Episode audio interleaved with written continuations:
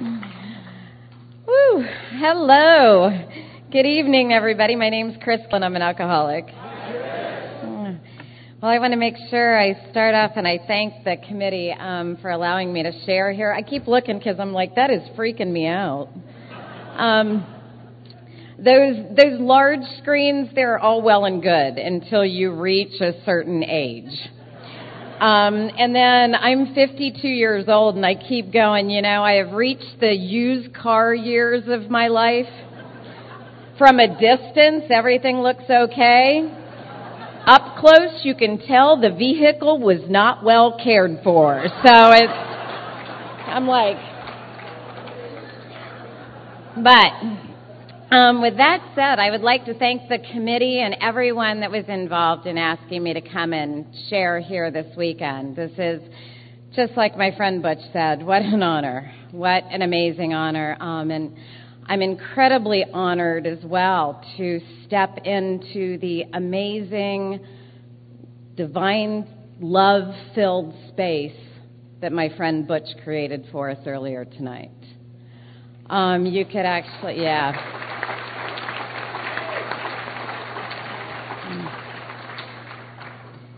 You know, I hope you were here, and if you weren't, what happened was a man stood up here and told his story, and the room just filled up with love, and then filled up more with love, and then filled up more with love, and filled up more with love. And that's why I'm stepping into a space that no way could I create on my own but Butch has such a beautiful, beautiful way of doing. And the first time that I ever met him was actually here in Minnesota several years ago. We spoke at a conference that it's my understanding it's no longer um, going on at Hiawatha Land, and uh, and I was very brand new to this type of thing and didn't know what was going on and was not watching what was going on in my peripheral and Butch saw it and Butch scooped me away and took me away for ice cream and explained to me how everything worked. So I owe him a lot um, and we've become dear friends ever since then. But I am unapologetically delighted to be here with all of you tonight. And the reason that I say unapologetically is because it has nothing to do with the fact that I want to hear myself talk. Right now in Ohio, it's 11:15. I should have been in bed an hour and a half ago. Okay? So, and I know what what's really getting to me. I know there's a bunch of people in bed right now watching this on TV. That's how you all roll in Minnesota. I'm like, wow, I like the way they do recovery here. You know, you can be in your jammies and still go to the meeting. Now, uh, what I want those people to know is, I can see you too. I know what you're doing. And you know what? There is some alcoholic out there now that just took that as a challenge and he's looking at his girlfriend going, we are about to get our freak on. she thinks she knows what we're doing, you know, and I just, all these things are running through my head right now. So hopefully, um,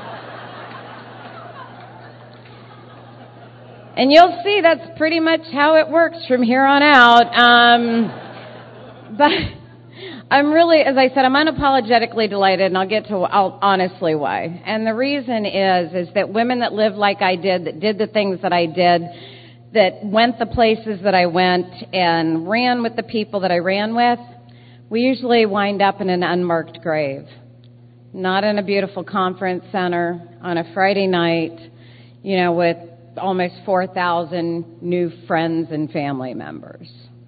You know, and I'm also delighted to be here because I know for a fact what I did out there was not what got me a seat in Alcoholics Anonymous.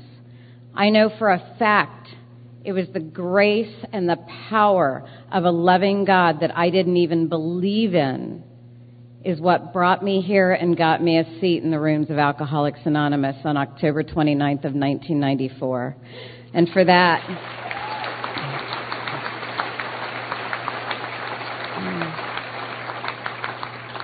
For that, I will never be able to be grateful enough. But what I want to tell you is that doesn't mean I have 19 years of knowledge. I don't have 19 years of wisdom. All I have is 19 years of experience. And some of that experience tonight as it unfolds, it'll probably show you the incredible and miraculous power of the 12 steps, our program of action and how they can change a person. And some of that experience will also show you the incredible power of self-will run riot while walking through the rooms of Alcoholics Anonymous. And it is for that reason that I have to be more strongly sponsored now than I have ever been since I first walked into a meeting of AA. You know, I have come from a family of sponsorship that I truly believe is one of the strongest lines of female sponsorship in Alcoholics Anonymous today. Those ladies carried the right message in the right way at the right time when I was sitting in the rooms of Alcoholics Anonymous, had not had a drink in 10 years and was dying of untreated alcoholism. And if you don't know what I'm talking about, I hope you never reach that space because it's a desperation, a darkness, and a despair such as I had never known. I had not had a drink in 10 years, and suicide was suddenly becoming an option one more time in my life.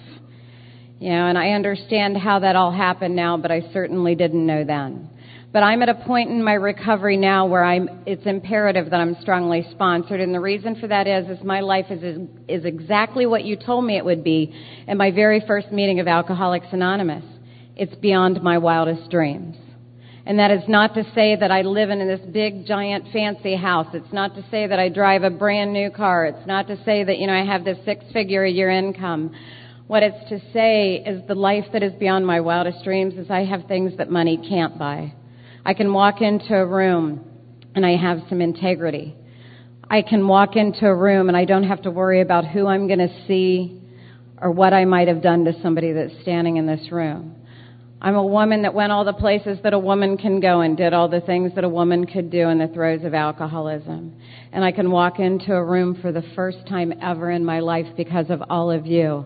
And I don't have to feel all that guilt, shame, and remorse. Thank you, Alcoholics Anonymous.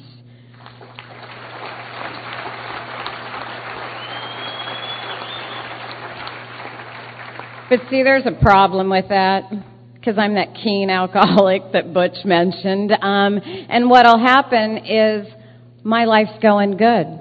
All of a sudden, that little voice in my head will start saying, "Maybe you weren't that bad.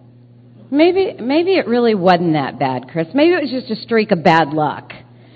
Maybe you were just that hard drinker that's in the big book. Maybe, you know, with sufficient reason you could have quit anyways, you know, and all of a sudden then my phone will ring at 10 o'clock at night, and it'll be that girl that has called 27 times in the last 24 hours. And she wants to call and talk about him. Because it's always a him, isn't it, ladies? That's always what we're calling to talk to our sponsor about if we call 27 times in 24 hours. And so all of a sudden I'll look at my phone and I'll think, nah, I don't need to take that. And I won't answer my phone. And all of a sudden when it comes time to go to a meeting, I'll think, you know what? Big meeting, really strong, good meetings, an hour and a half from my house. I live in a small town in Ohio. I don't need to make that journey all the way to that meeting to see those women that are expecting me to be there, and I won't go. And then what'll happen is I'll come to. I won't wake up, but I'll come to because some way, somehow during that time, when suddenly I did, thought I didn't need you anymore, I'll be struck drunk. Because, see, I'm more dangerous to my recovery when everything's going well than I ever am when things are going tough. Because when things are going tough, I do exactly what you guys taught me to do. In my very first meeting of Alcoholics Anonymous, I double up on my meetings. I call my sponsor twice as much and I hit my knees till they bleed. But all of a sudden, when everything's going well, I think I got it. So I absolutely have to be strongly sponsored.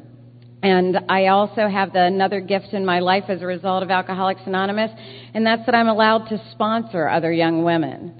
And that keeps me firmly enmeshed in the program of AA because if I'm sponsoring you, we are somewhere in that book, we are somewhere in the steps, and we are somewhere in the program.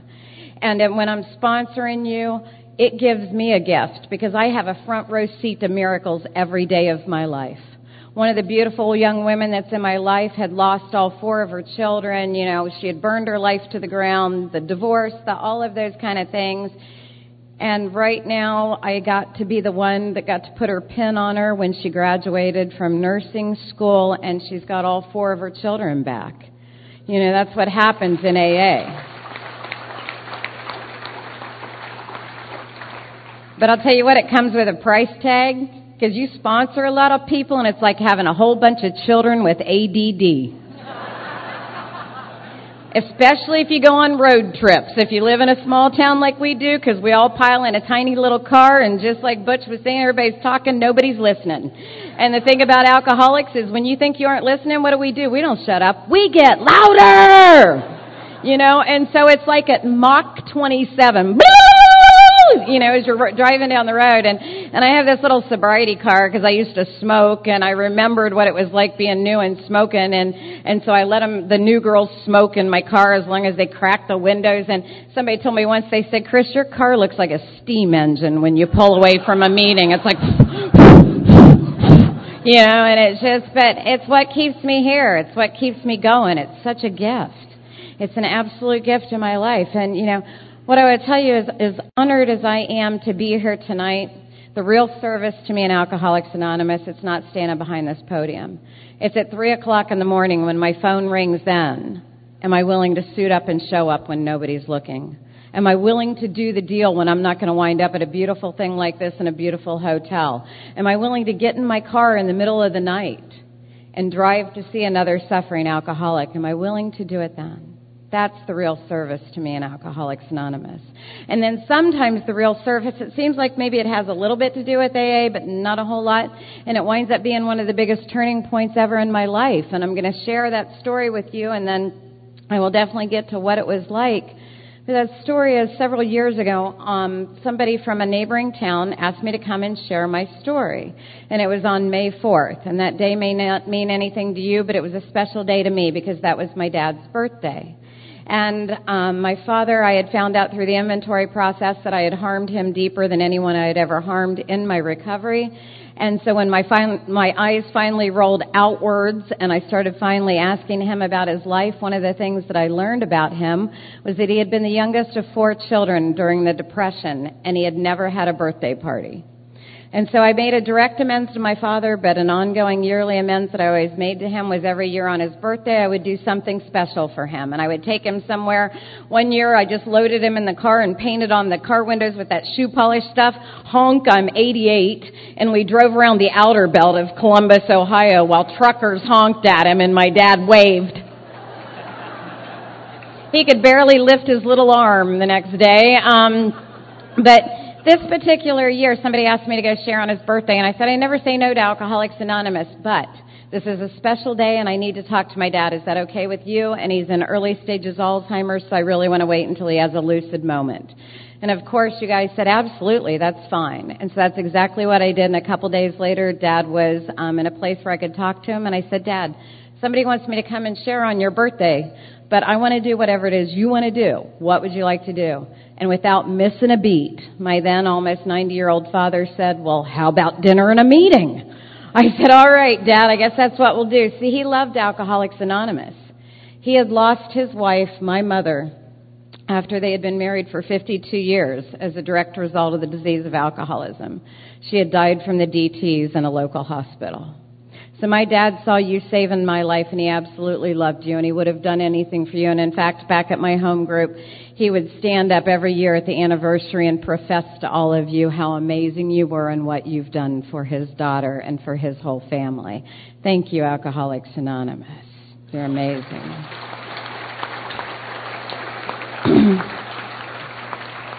But this particular year, like I said, it was his birthday, so I took Dad out to dinner and took him into the meeting. And I'll tell you what, those people in Columbus, Ohio had read the same big book I read, where it said we not only show up for the alcoholic, but we show up for the alcoholic's family. We walked into that meeting, and all of you, one person there had known it was my father's birthday.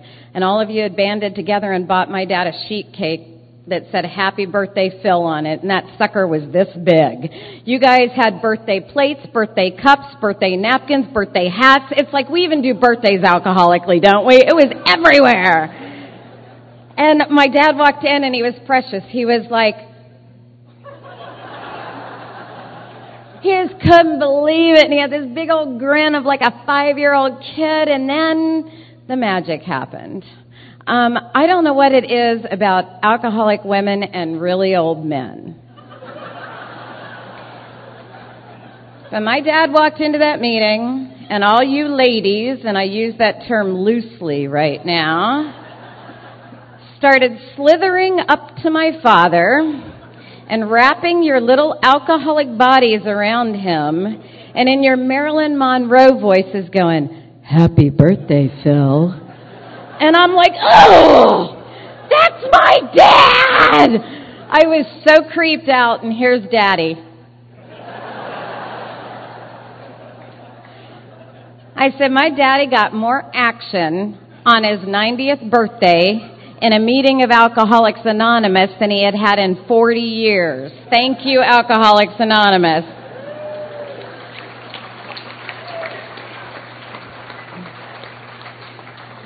The meeting wound up, and my one friend um, that knew me very well from that town went up to my dad and she said, "So, Phil, um, I know that you had never heard Chris's story before. What do you think your shiny little penny now?" And my dad, without missing a beat, again looked right at her and said, "Penny, hell, that girl's a quarter." And I'm like, "Yeah." Because I knew how much a quarter was worth in the Depression, right? I was like Bill Wilson in the big book. I had arrived. I was and that, that would have been enough. You know, and I'm telling you that story because you never know. Even when you suit up and show up, even when it's not convenient, you never know what's going to happen and what kind of miracle is going to appear. But now is why I'm really telling you that story. I'm going to fast forward you to two years later. My dad had lost his battle with the disease of Alzheimer's and had crossed over. I'm sitting in my home group and I'm sad. I'm sad because I'm a human being. I'm missing my father and I didn't have near enough years to make up for all the harms that I had done him. I'm at peace because I'm a spiritual being. And I'm sitting in that meeting with this duality going on inside of me and the tears are in my eyes and I'm thinking about my dad and thinking about how much he loved Alcoholics Anonymous. The meeting's getting ready to wrap up and I go to slide my shoe on because I'd kicked my shoes off during the meeting and I feel something in the toe of my shoe. Now, the way my alcoholic mind to this day will still work, my first thought is, oh my God, a poisonous spider has climbed into the bottom of my shoe, and if I put my foot all the way in there, it will bite the bottom of my foot, and I will be dead in two hours. That is my first thought. But you guys have taught me not to listen to that voice. And so instead, I just quietly, without all the drama that was going on in my head, picked up my shoe and reached my hand down. And what I pulled out two years to the exact day, two years to the exact hour, quite possibly two years to the exact minute was this. And it was the shiniest quarter I had ever laid eyes on. No.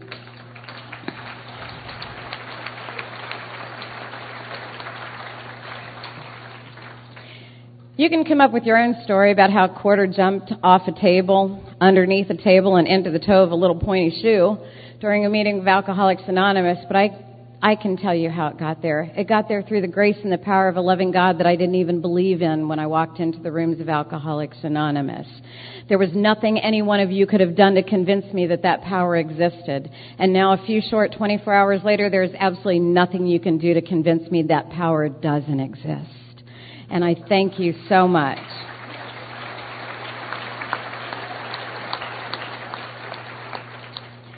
You know, when I walked in here to all of you, I had an idea of God.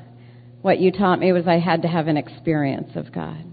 And I could go on, just like Butch said, for the next couple of hours and share those experiences of God. And if you have not had one yet, please stick around because they will happen and they are indeed miraculous and they are indeed quite often unexplainable, like quarters in my shoe. And the truth is, today I have a stack of quarters this big that has shown up in just such miraculous ways. One day I was having a kind of a tough day and I made my bed and I walked out into the kitchen and I walked back in because I'd forgotten something in my bedroom and I had just made my bed and right in the middle of my bed was a quarter. I mean, it just keeps happening. It get, just keeps showing up. But, um, you know, that certainly wasn't the woman that appeared to all of you 19 years ago. The woman that appeared to you, I am that real alcoholic that is outlined in the big book, and consumption of liquor is just a symptom of what's wrong with me, and my main problem centers right here in my mind. So I always had this crazy mind that was telling me, you're not enough, Chris. You're not smart enough. You're not rich enough. You're not pretty enough. You're not athletic enough. You're not whatever it was I saw in you. There was no way that I could measure up. And then this other voice would swoop in and be like, what do you mean you're not enough? They're always telling you're too much. They're always telling you you're too loud, you're too rowdy, you're too desperate, you're too needy, you're too emotional, you're too angry, you're too bitter, you're too violent. I don't remember him ever saying you're too nice. But even if somebody had said that to me, the way my mind works, it would have been what our friend Ed M always used to talk about, and that was the 299 to 1 theory. If there was 300 people in this room and 299 of them said, Chris, I love you, I'm so glad we met and then one of them came up to me and said, I don't like your shoes. Guess who now owns my life? Guess who I am thinking about morning, noon, and night? Guess who I am having conversations with at 3 a.m. that you do not have the ability to be at? And guess who's winning all those arguments, right? And you know what happens to a person like me? In about six weeks, I'm in enough pain, I'm writing inventory on you. And in about eight weeks, I'm calling somebody up in Minnesota saying, did you see that girl in the yellow shirt that didn't like my shoes? Do you know how I can find her? Because I need to make amends to her for all the things I've been saying about her for the last eight weeks, you know? That is how fast my mind will just go off and run. You can own my life. And I used to walk into a room full of people like this, and I literally believed I could look you in the eyes, read your mind, and I knew what you were thinking about me. And I knew what you were thinking about me wasn't nice, but you didn't know that I knew what you were thinking about me, because I would walk into a room looking kind of like my dad when he had Alzheimer's, walking in going, how's it going? How's it going? How, what's happening, everybody? And it wasn't that there was anything happy, joyous, and free inside of me. It was that somewhere along the lines I got this crazy idea that if you saw how dark and how black and how broken it was inside of me, you'd recoil in horror and run right out that door. And there was only one thing worse to me than being in a room with all of you and what you were thinking about me. And that was being in a room alone with me and what I'm thinking about me. Because see, what you think about me might be mean, but what I think about me is absolutely deadly. But at 14 years old, all that changed. At 14, I had my first experience with as much alcohol as I could possibly put into my system. I had had some experiences before that. I ran around with five other young ladies in my hometown. We'd be 11, 12 years old, and we'd con somebody into buying us a six pack. So we would each get a beer. Now, my girlfriends were all normal drinkers, as normal as you can be at 11 years old. And they'd be about halfway through their beer and they'd be having a normal reaction to alcohol. They'd be getting giggly, they'd be getting flirty, they'd be having fun. I'm halfway through my beer and I'm starting to do this because I know there's only a half a beer left. So then that keen alcoholic mind is kicking in already. And so I have this one girlfriend and her name's Jerry and let's just say that she got real friendly at a real young age with a lot of young men. Okay, and so I would run over to Jerry and I would say, Hey Jerry, you see Bobby over there in the corner? And she'd be like, Yeah, he is so cute. You know, and I'd be like, He thinks you're cute. Now I hadn't talked to Bobby all night. And then I'd run over to Bobby and I'd go, Bobby, you see Jerry over there in the corner? And he'd be like, yeah, because he knew Jerry's reputation. And I'd say, Jerry thinks you're cute. And he'd be like, all right. And so next thing you know, those two are hooking up and leaving the room and I get the rest of their beer. So the truth is at 11 years old, I am pimping out my girlfriends for alcohol. And that is exactly how I continued to drink the rest of the time that I drank. I could have cared less if I sold my soul. I could care less if I sold your soul. I did whatever it was that I needed to do. But then this particular night when I was 14 years old, like I said, I had as much alcohol as I could put into my system. And what happened to me that night is I found the higher power I didn't even know I was looking for. See, alcohol, I got just enough in me that it took that not enough and brought it right up to just enough. Took the too much, brought it right down to just enough. For the first time ever, I could look you in the eyes. For the first time ever, I walked into a room full of people and I could have cared less what you were thinking about me. See, alcohol did for me what I was never able to do for myself. Alcohol changed my perception of me. And when my perception of me changed, then my perception of you changed. And when my perception of me and you changed, all was right with my world and I was happy, joyous, and free. And what I did was I went on a 20 year pilgrimage to recapture that bliss that I felt that very first night. And if you're an alcoholic of my type, you know exactly what happened. I never quite got there again. I would get right up to that feeling and couldn't quite get there and I would just dig in and leave claw marks in everyone and everything around me. Or I would zoom right through that feeling into consequences. Because I was that girl. I was always in trouble. I was the girl that drank, got drunk, threw up. I think Butch and I hung out together, to be honest. But, um, it was like I was just that one. I was always sick and I was always in trouble. I had those hangovers that were like a near death experience and I just was miserable all the time and I didn't have a problem with any of that. I didn't have a problem with being in pain. I didn't have a problem with being in trouble and I sure didn't have a problem with being sick. The only problem I had with alcohol is that it wore off. Because when alcohol wore off, all that madness in my head would start again. And the best way I've ever found to describe what happens in my head, unless it's full of alcohol or Alcoholics Anonymous, is many years ago now, my dad got my son a hamster for Christmas. At that time, they had a little metal cage with a little metal wheel, and no matter how much you would oil that wheel, they squeak. And I remember watching that hamster, and he jumped on the wheel, and they run and they run and they run and they run and they run and they run and they run. And I remember thinking, that hamster is so silly. Why does he just keep going around doing the same thing over and over again, right? And then I thought, okay, well at nightfall that little guy has got to stop. I'll turn off the lights. So I turned off the lights that night and that is when I learned that hamsters, just like my alcoholism, are nocturnal little rodents. We both come to life at night. I turned off the lights and I swear I heard that little hamster throw his arms up in the air and yell, party! And he jumped on that wheel and they run and they run and they run and they run and they run and they run and they run. They run all night long in circles and get absolutely nowhere. That is how my head works, unless it's either full of alcohol or Alcoholics Anonymous. So I started being willing to go to any lengths to do whatever it was to get whatever I needed to get. I'll just tell you that every door that was marked no by society's standards that I thought would change me from the neck up, I ran to the door, threw it open, jumped in, and tried it. I was constantly looking for something that would give me a lasting, permanent effect that alcohol would give me on a temporary basis. And I never could find it somewhere along the lines I got this crazy idea that the right relationship would fix me. Now I don't know where I got this idea. I had never been in a healthy relationship. I had never even witnessed a healthy relationship. You know, and so I'm just running through all these lives and to give you a snapshot of what these relationships look like, it's a Friday night just like this. We've been drinking for a few hours. We've come back to my apartment and we're sitting in the, on the couch getting all cozy like you do and one minute I'm whispering sweet nothings into your ear and the next minute I have that personality change that the big book talks about. And all of a sudden, instead of whispering in your ear, I am going, I hate you! Get out of my life! I don't ever want to see you again, you dirty rotten! Beep, beep, beep. All the words I can't say from behind the podium.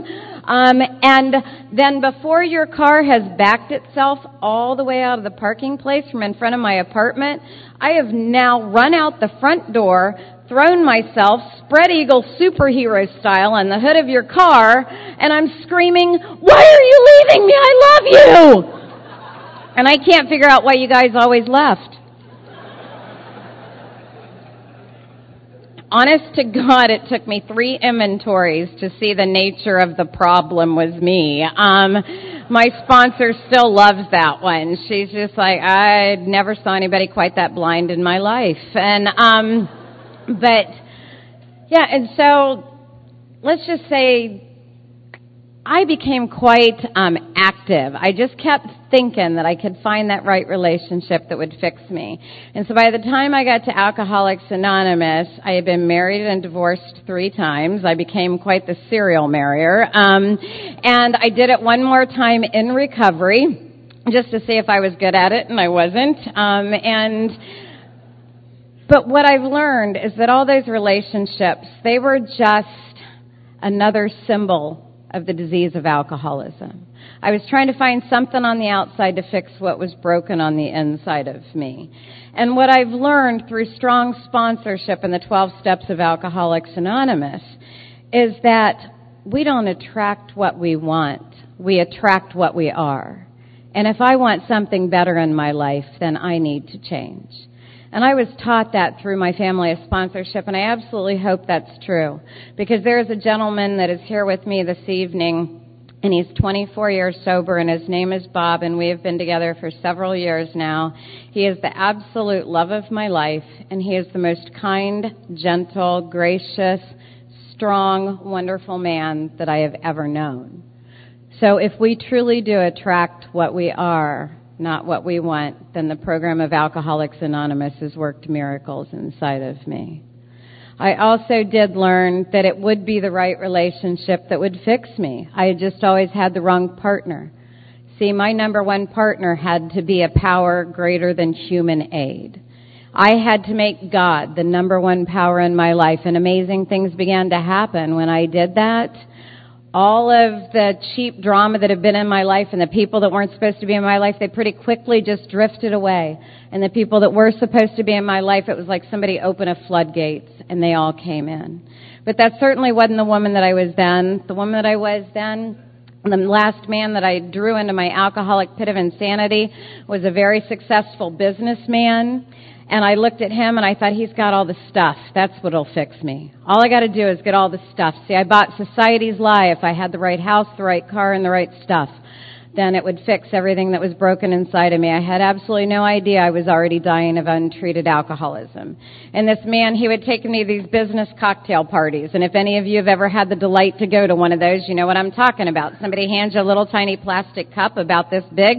They fill it full of ice cubes. Somebody waves a liquor bottle over the top of it and the fumes that fall in, they call it a drink. Now, I am living under the illusion our book talks about at that time that I can drink like a normal person. I walk into this part- party, I'm full of self-centered fear and self-pity, and I only have one tool in my toolkit at that time, and that's called alcohol. So that's exactly what I do is I put those that cup of fumes to my lips. I get it into my system. It kicks off the phenomenon of craving and I'm off and running. And next thing you know, I've got that hamster. It's back in my head and it's starting to chatter at me. And it's saying you can get past him and over there to that bar and you can grab that bottle of whiskey and take it into the bathroom and chug that baby down. That's what'll make you feel better. But you better take a two liter bottle of pop in there with you at the same time because you got to refill that bottle of whiskey because you don't want anybody seeing you doing that because then they might think you have a problem and so here I am at a business cocktail party like this, having a conversation with a hamster in my head thinking it's perfectly normal. That everybody does this, right? But instead what happens, I'm full of self-centered fear and self-pity. I'm trying to sip and socialize in an occasion that I absolutely am incapable of doing. I take one of those little plastic cups, I crush it in my hand, and it was at that time that I found out that if you crush a plastic cup in your hand at a business cocktail party and liquor runs down your arm, they find it socially unacceptable for you to go like this and lick it off. Who knew? Um, I had my last finger in my mouth. yeah, you got to get what's under the fingernail. You don't want to miss any. When I saw him, and his face was bright red and that vein that you men have in your forehead. Um, I made it appear on a moment's notice, and it looked like a Bugs Bunny cartoon. It was like bam, bam, bam, bam. And I said my first ever sincere prayer right then, and it was, Dear God, please let his head explode because I don't know how to get out of this. That was the best I had. I did not have tools to effectively deal with when I made mistakes. I did not have that filter that normal people have that says, you know, that might not be a good idea. You might not want to do that. It's just whatever comes to my mind, I just do it. And then I spend the next hour, the next day, or the next decade trying to figure out how to undo whatever it is that I did. Now, needless to say, I never got invited to another business cocktail party um, by my husband. But I go home and I've always got a plan. See, not only am I under that illusion our book talks about, I live under the delusion our book talks about, that I can wrest satisfaction and happiness out of this world if I just manage well. So I look at it and I'm like, okay, I got the him, I got the house, I got the stuff, what could possibly be missing? And the only thing that I could come up with was a child. So that's exactly what I did was I got pregnant on purpose to fix what was broken inside of me and I didn't even know what that was. And so I did my best not to drink during that pregnancy and I thought, okay, this will be, this will be it. This is what'll be, will fix me. And what happened to me, I would love to tell you that I had that little boy and they laid him in my arms and I had that aha moment and everything changed. But that's not my story. What happened to me was they laid that little boy in my arms that night, that little boy that I wanted more than life itself. And at a deep visceral level that I could not explain to you then, but I certainly can explain to you now, I had an internal knowing that said, a baby's shoulders are entirely too tiny to carry the disease of alcoholism on, much less a program of recovery. What have you done this time? How can you get out of this one?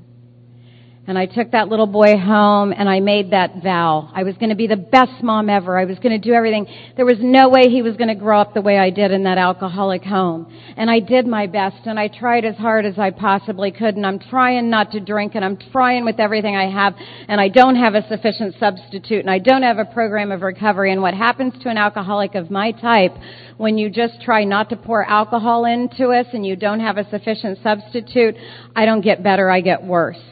My best attempt at recovery on my own got me locked up in a psychiatric unit under a suicide watch that included papers that said I was a threat to myself and all of society, including that little boy that I brought into this world to fix me. See, I don't get better, I get dangerous when you just take alcohol out of my system because alcohol is my solution. It's not my problem. My problem is my complete inability to live life on life's terms. And I was eventually released into my husband's care from that hospital and he couldn't stand being around me very long because see, I don't have a sufficient substitute. I don't have a program of recovery. I grew up in a home where the only tool that you had was he who yelled the loudest one. And so now I don't have any tools and I'm trying not to drink and I'm trying to be this good person and I can't do it. And when I am not full of alcohol, my character defects rule my life. And I am chasing you around and I'm two feet behind you at all times because I'm trying to make you my God. And I'm like that little guy on the Verizon commercial and I'm screaming at you, can you hear me now? Can you hear me now? Can you hear me now? Can you hear me now? Because I am demanding that you meet my needs. And if you don't meet my needs, then I just get more abrasive and I get more aggressive and I can't understand that why even if I'm not drinking, I am literally and figuratively running people right out of my life again and throwing myself still on hoods of cars. I can't understand possibly what's going on. I eventually ran that guy right out of my life and I climbed right back into the bottle. Now, I can't tell you whether I had a conscious thought whether I was going to drink or not drink, but I know if I did, my thought would have gone something like this. See, I was trying not to drink, and he still left. Obviously, alcohol wasn't the problem, he was. And I crack it open, I pour it in, and the problems are solved. At least that's what I thought. See, I was looking for a little bit of relief. I had always been one of those wild child drinkers. I'd always been a blackout drinker. I'd always been one of those just wild, out loud drinkers. But what happened to me now was I put alcohol back into my system and I awakened a beast that I didn't even know existed inside of me. I am a firm believer that this disease continues to grow and multiply when it's left untreated. And that's exactly what happened to me. Was I began drinking with a level of unmanageability in my life such as I had never known. All of a sudden, I was starting out drinking in my little hometown in Coshocton, Ohio, and I would wind up and I would come to three days later in Pennsylvania. And I start drinking in my little hometown, and then all of a sudden I come to and I'm in a tent in Tennessee. You know, I'm that girl that I just drink every, and I just, I'm a traveling drunk, and then all of a sudden I come to, or I come out of a blackout and I'm down on Ohio State campus and I'm surrounded by people and guns and knives and weapons. And I have no idea how I got there and who any of these people are. See, I'm that girl that I can't tell you what's going to happen. And I start drinking down and I start drinking down and I start drinking down. And I am just like they talk about in the big book and I was gone beyond recall in a very short time. And I would love to tell you that it was just by some act of grace that I appeared here, but it wasn't. It was through the grace and the power of a loving God that I appeared in the rooms of Alcoholics Anonymous because you see, I didn't even know Alcoholics Anonymous existed in my hometown. But there was a power underfoot that I didn't even know existed and it was going on long before I got here. Because see, there was a gentleman in my hometown and he had been watching me and he was a member of Alcoholics Anonymous. He was watching alcohol steal everything that was good, right, and true in my life. He had seen that alcoholism had stolen everything that was internally and emotionally strong and good. He was watching it now begin to affect my body. My eyes were starting to turn yellow, my skin was starting to turn gray, and I was beginning to bloat up from the effects of chronic alcoholism. And that little boy that I brought into this world to fix me, that I wanted to take care of more than anything in the world and be a good mom, I couldn't do it any longer. And I was leaving that little boy in places that a little boy should never be left in. And he was being left with people that a little boy should never be left with. And things were happening to him that should never happen to a little boy. You know, and all I wanted was to be a good mom. And instead, I'm the mom that I try and play ball with him on a Saturday morning and I go outside and, you know, I've got my last beer and I'm just shaking and I gotta get that in me or I can't even function. And he's two years old at the time and he knocks the beer over with his ball and what do I do? It's all over a black, a back concrete stoop covered with dirt and rocks and filth and I scoop that beer right back into that cup and I put that up to my lips and I'm shaking as if my life depended on it and I look at that little boy and I see him as he's watching his mom ingest dirt and rocks and filth as if her life depended on it. What I know to be true today is that my life did depend on that at that time. There were so many other things that happened during that time. All I can tell you is that I did everything that a woman does, everything that a woman needs to do to get what a woman needs to get. A lot of that stuff is fifth step stuff. What I will tell you now is how that man got a hold of me um, from Alcoholics Anonymous. As I said, I was in my hometown, didn't even know that you existed. He saw me one day on the streets and he handed me his business card and on the front of it it had his name and phone number and on the back it had the crisis hotline. And my alcoholic arrogance, I threw it on my kitchen counter that day and I thought, what do I need this for? And the day eventually came when the things had gotten so dark and so black and so ugly that I saw that business card and I picked it up and I picked up the phone and called him. And I said, hi Jerry, this is Chris and I think I need some help. And he said, Chris, are you ready to quit drinking? And I said, Jerry, I don't know if I'm ready to quit drinking, but I'm ready to quit suffering. See, I had been trying to quit drinking for 20 years. And thank God Jerry understood the disease of alcoholism because he knew I couldn't promise him that I would never drink again. Jerry 12 stepped me into the rooms of Alcoholics Anonymous from that very meeting. And I would be remiss if I didn't tell you his story. Because that very night, Jerry was six years away from his last drink. He had been a potter by trade and had crippled both of his hands in a car accident and could no longer create his art. He had cried out to the God of his understanding, if this is all there is to sobriety, I might as well drink. And within 30 seconds the phone rang and I was asking for help. Jerry just celebrated 25 years of continuous sobriety.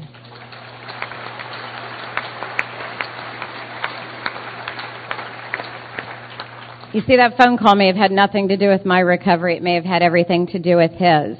And that's why when the girls that I sponsor say, man, I hate to call you. I know how busy you are. I'm like, call me, please. You have no idea what may be going through my head. Because that's the type of alcoholic I am. I have been to those dark, horrific places while taking up a seat in the rooms of Alcoholics Anonymous. Jerry 12 stepped me into my first meeting of Alcoholics Anonymous. I absolutely loved what I saw. And it wasn't that you're all happy, joyous, and free. It was that there was about 30 people in the room and they all appeared to be men. I was shopping for my next ex-husband at my first AA meeting. Um, I found him there all right too, let me tell you. And, and I'll tell you about that. You know, I said you attract what you are, not what you want. The first guy that asked me out in AA, this will give you a snapshot of who I was.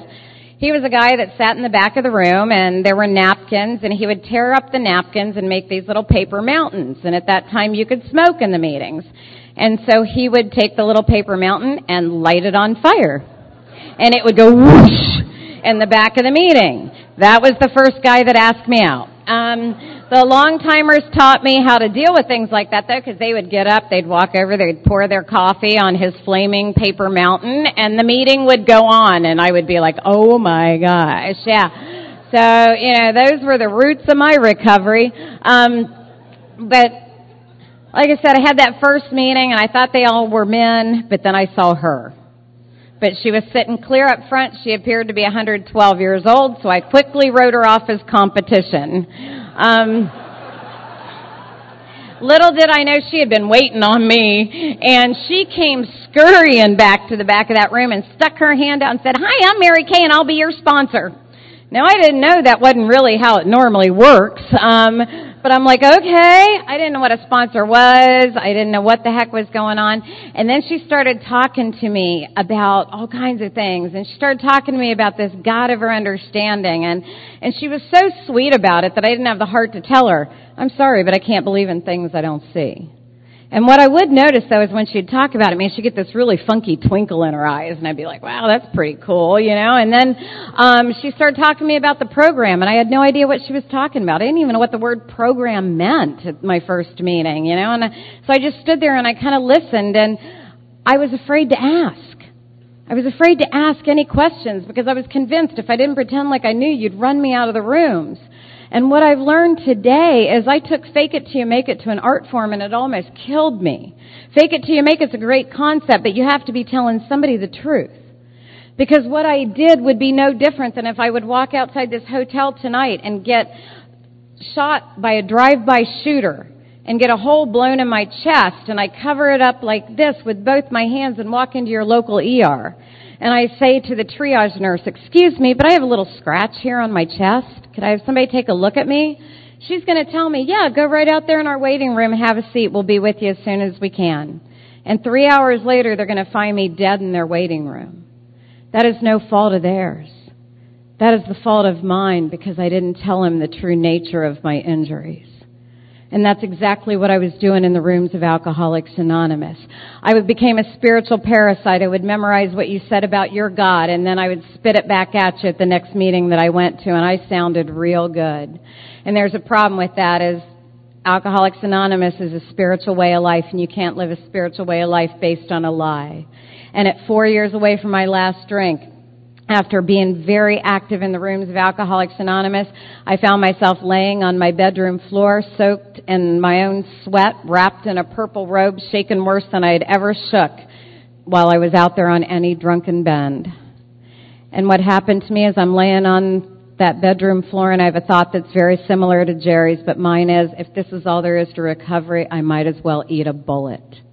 At four years away from my last drink, I find myself laying on my bedroom floor with a handgun, thinking there's no other way out. And I thought Alcoholics Anonymous only worked for you, and it obviously didn't work for me. What I know to be true now is I was trying to stay sober on the fellowship of Alcoholics Anonymous. I was practicing what I now call buffet AA. I would do a little bit of this step and a little bit of that step and a little bit of this step just enough to get by. And what happened to me was I was dying of untreated alcoholism because I am a firm believer that we have to have that experience of God, not just an idea of God, to have that spiritual awakening that's absolutely necessary to recover from the disease of alcoholism. But as I was laying on that bedroom floor, I had done one thing right. I had never quit going to Alcoholics Anonymous, had never quit going to meetings, and I had missed a few meetings. And guess what? My phone rang and you were, you came looking for me.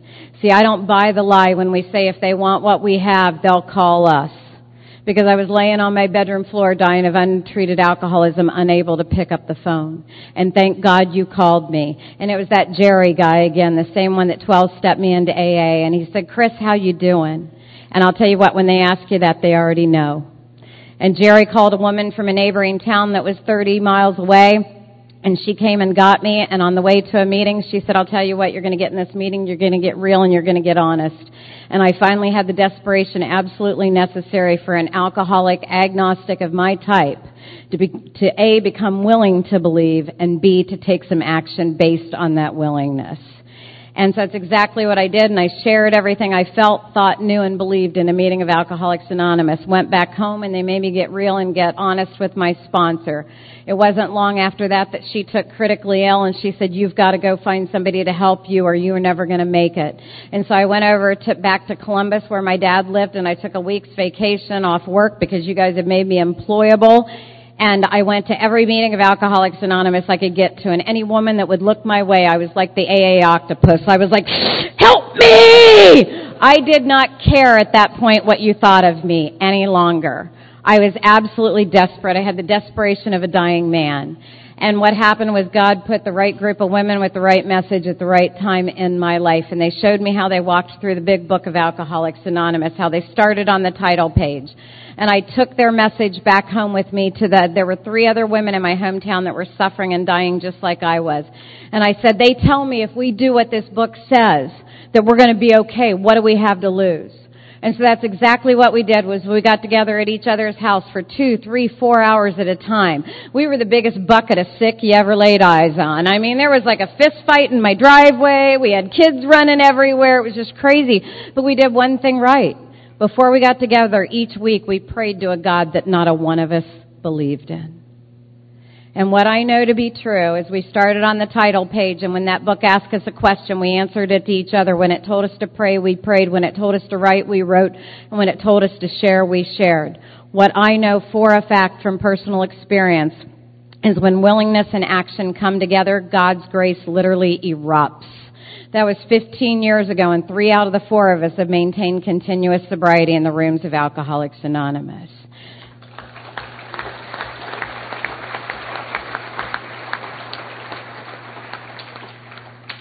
You may have a 75% success rate in Minneapolis, but I know we sure don't back home.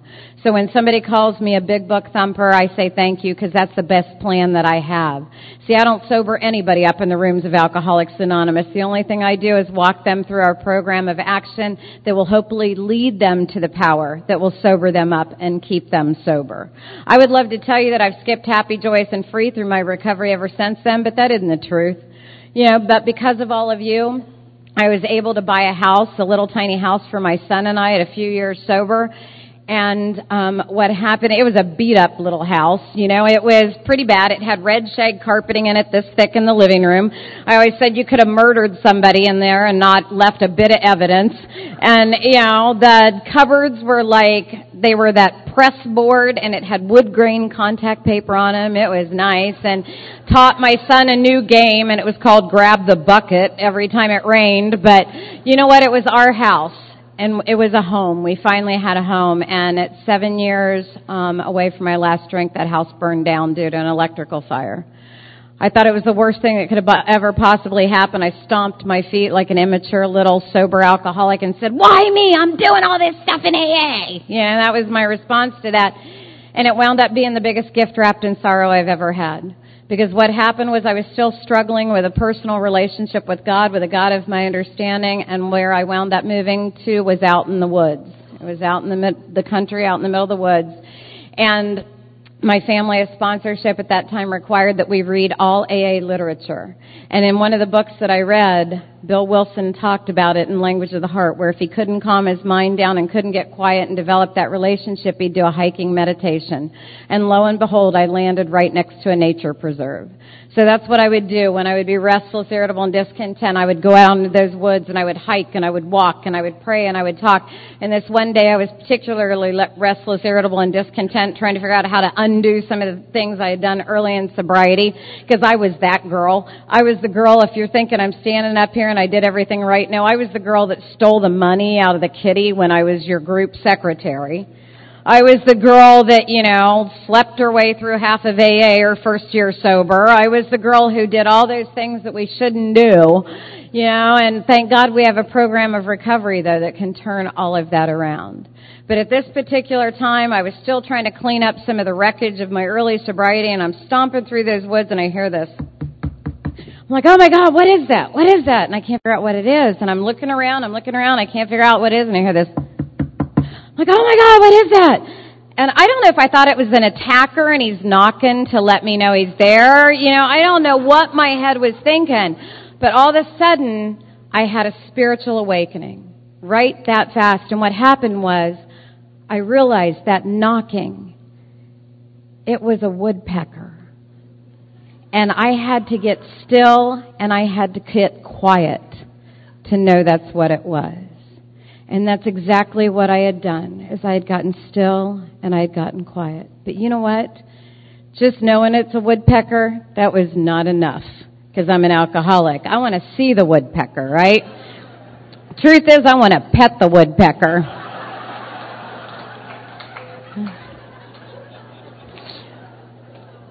So I start walking around trying to find this woodpecker, and then I realize he's down in this tree snag, and I can't see him, and I'm really disappointed. But then it happens again that fast. I have another spiritual awakening because what I do see are all the holes that he's drilled in that tree. And I realize that that woodpecker is just like the God that all of you have been trying to teach me about in the rooms of Alcoholics Anonymous. I may not be able to actually see him, but if I just look close enough, I can see where he's left his mark. And that's what happens to me in every meeting of Alcoholics Anonymous. And that's why even in a room this large, I try and look around and take a look at each and every person because that is exactly where I see the God of my understanding. And I had an experience that made that so several years ago. I was at a big book workshop. It was one of the first ones I had ever been at. And all of a sudden, Ed M, again, he was talking and he was in this town and I looked at him and all of a sudden I saw that same twinkle that I had seen in the eyes of Mary Kay that very first night that we met. And I had a sudden knowing that that twinkle was God in another human being. And I began to cry and I began to weep and I'm not a pretty crier. My son calls me the hyena crier. I'm that girl that's, you know, and within seconds I have snot pouring out my nose and Alice Cooper makeup and, you know, I'm just like the crazy girl and so I go running up to Ed when he was done, and I ran up to him. I said, Ed, I saw God in you. I saw God in you. And he took his great big giant hands and wrapped them around mine, and he said, Sweetheart, the only thing that you see in me is a direct reflection of what already lives in you.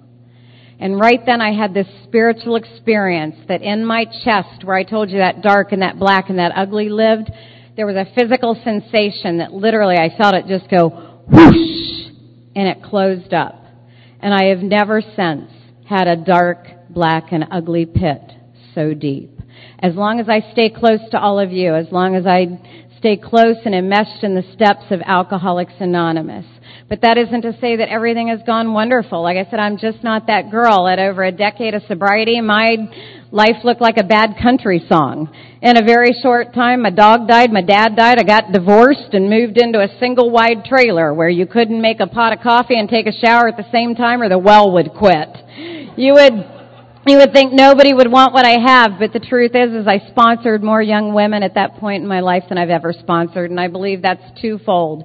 It's because God always gives me one more woman than I think I need to keep me out of me. And the other one was, is they told me later they were watching me, and all that stuff was going on in my life, and I was still showing up at meetings, I was still answering my phone, I was still holding up my service commitments.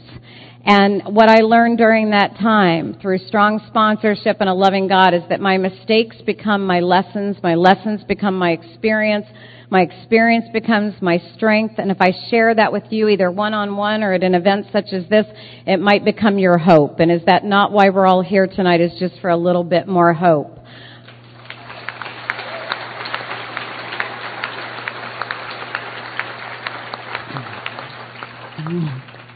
My job's just not to abort the process. My job's to practice these principles in all my affairs and carry this message to other suffering alcoholics. And I have learned that sometimes other alcoholics just aren't ready for this message. Sometimes the best 12th step I can do is a good 11th step. Because even tonight, you may reject my suggestions. You may even refuse the love that I have tried to offer all of you. But what I know to be true is you're absolutely defenseless against my prayers. And tonight, when I go back to my hotel room and hit my knees and do my nightly review and say my evening prayers, that is when you'll get the best that Chris Campbell has to offer for your recovery. It was one on one when I'm alone with my Creator. That is when I will give you the absolute best that I have. And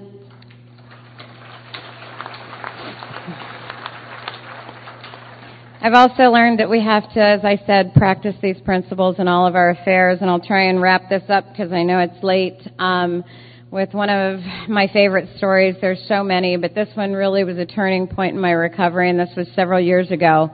That son of mine that I told you about that I absolutely tried to destroy, you know, I had lost the power of choice when he was a little boy and I could not not drink. I had reached that place in my alcoholism, but the, I believe the real crime is that everybody that loves us loses the power of choice as well. And the beautiful thing about Alcoholics Anonymous is, is just like our book says, the age of miracles is still amongst us. And if we just stay sober long enough, unbelievable and miraculous things can happen. And, um, you know, I never know what story to tell because there's just absolutely so many, especially when it comes to my son. But for some reason tonight, I'm feeling moved to tell this one, and that was just this happened um, two years ago now, and I became a grandmother. But what happened was. Um, this is a total alcoholic story. You gotta love it. Um, but my son, he had moved to Missouri to follow his dreams. I meant Cleveland. He went to Missouri. Um, but so it was a bad night. It was a bad storm, and they gave well the morning of they gave me a call and they said, you know, the baby's coming. I'm like, okay. And so I didn't have a car that was actually good enough to drive all the way to Missouri, so I went to get this rental car that I had all lined up. And so I jump in the rental car and I'm driving, I'm trying to go to Missouri and it's a winter storm and all this stuff is going on and man, I gotta put my foot in the gas. And all of a sudden, that's when I learned that some rental cars have governors on them. And all of a sudden at 80 miles an hour, it starts saying, whoop, whoop, whoop, engine will shut down, engine will shut down. I'm like, I'm an alcoholic, right? I'm going, they're kidding. Ah! Boom! They aren't kidding. They mean it. So I am driving in a blinding snowstorm, and I'm not embellishing this. This is very true. I am driving in this blinding snowstorm. There are cars all over. I mean, there are carnage everywhere. I'm driving from Ohio to Missouri. The entire time I am listening to engine will shut down, engine will shut down because I have my foot in the gas, you know, and I'm just, there are trucks going off the road. I'm driving like mad. Let's just say I'm not real spiritually fit about halfway there. So then three quarters of the way there, I get into the very last town that I have to get before I get to my son. It's still two hours away. She's still in labor. The baby hadn't come. My son is on the phone going, will you get here? I swear this baby's waiting for you. You know, and so I'm driving as fast as I can and this car pulls out in front of me on this snow covered road and I'm so spiritual. What do I do? I go right up on his bumper. I'm like, oh, you know, and that's when I see that Alcoholics Anonymous is everywhere. What does it say on the bumper sticker? Easy does it. One car in the entire town in the middle of nowhere, Missouri has an easy does it bumper sticker. I pulled my foot off the gas and I said, I heard you loud and clear. I drove slowly and safely the rest of the way, and what I can tell you is I ran into the hospital, and I was the first one that got to hold that little baby. You know, and that's how it works in the rooms of Alcoholics Anonymous.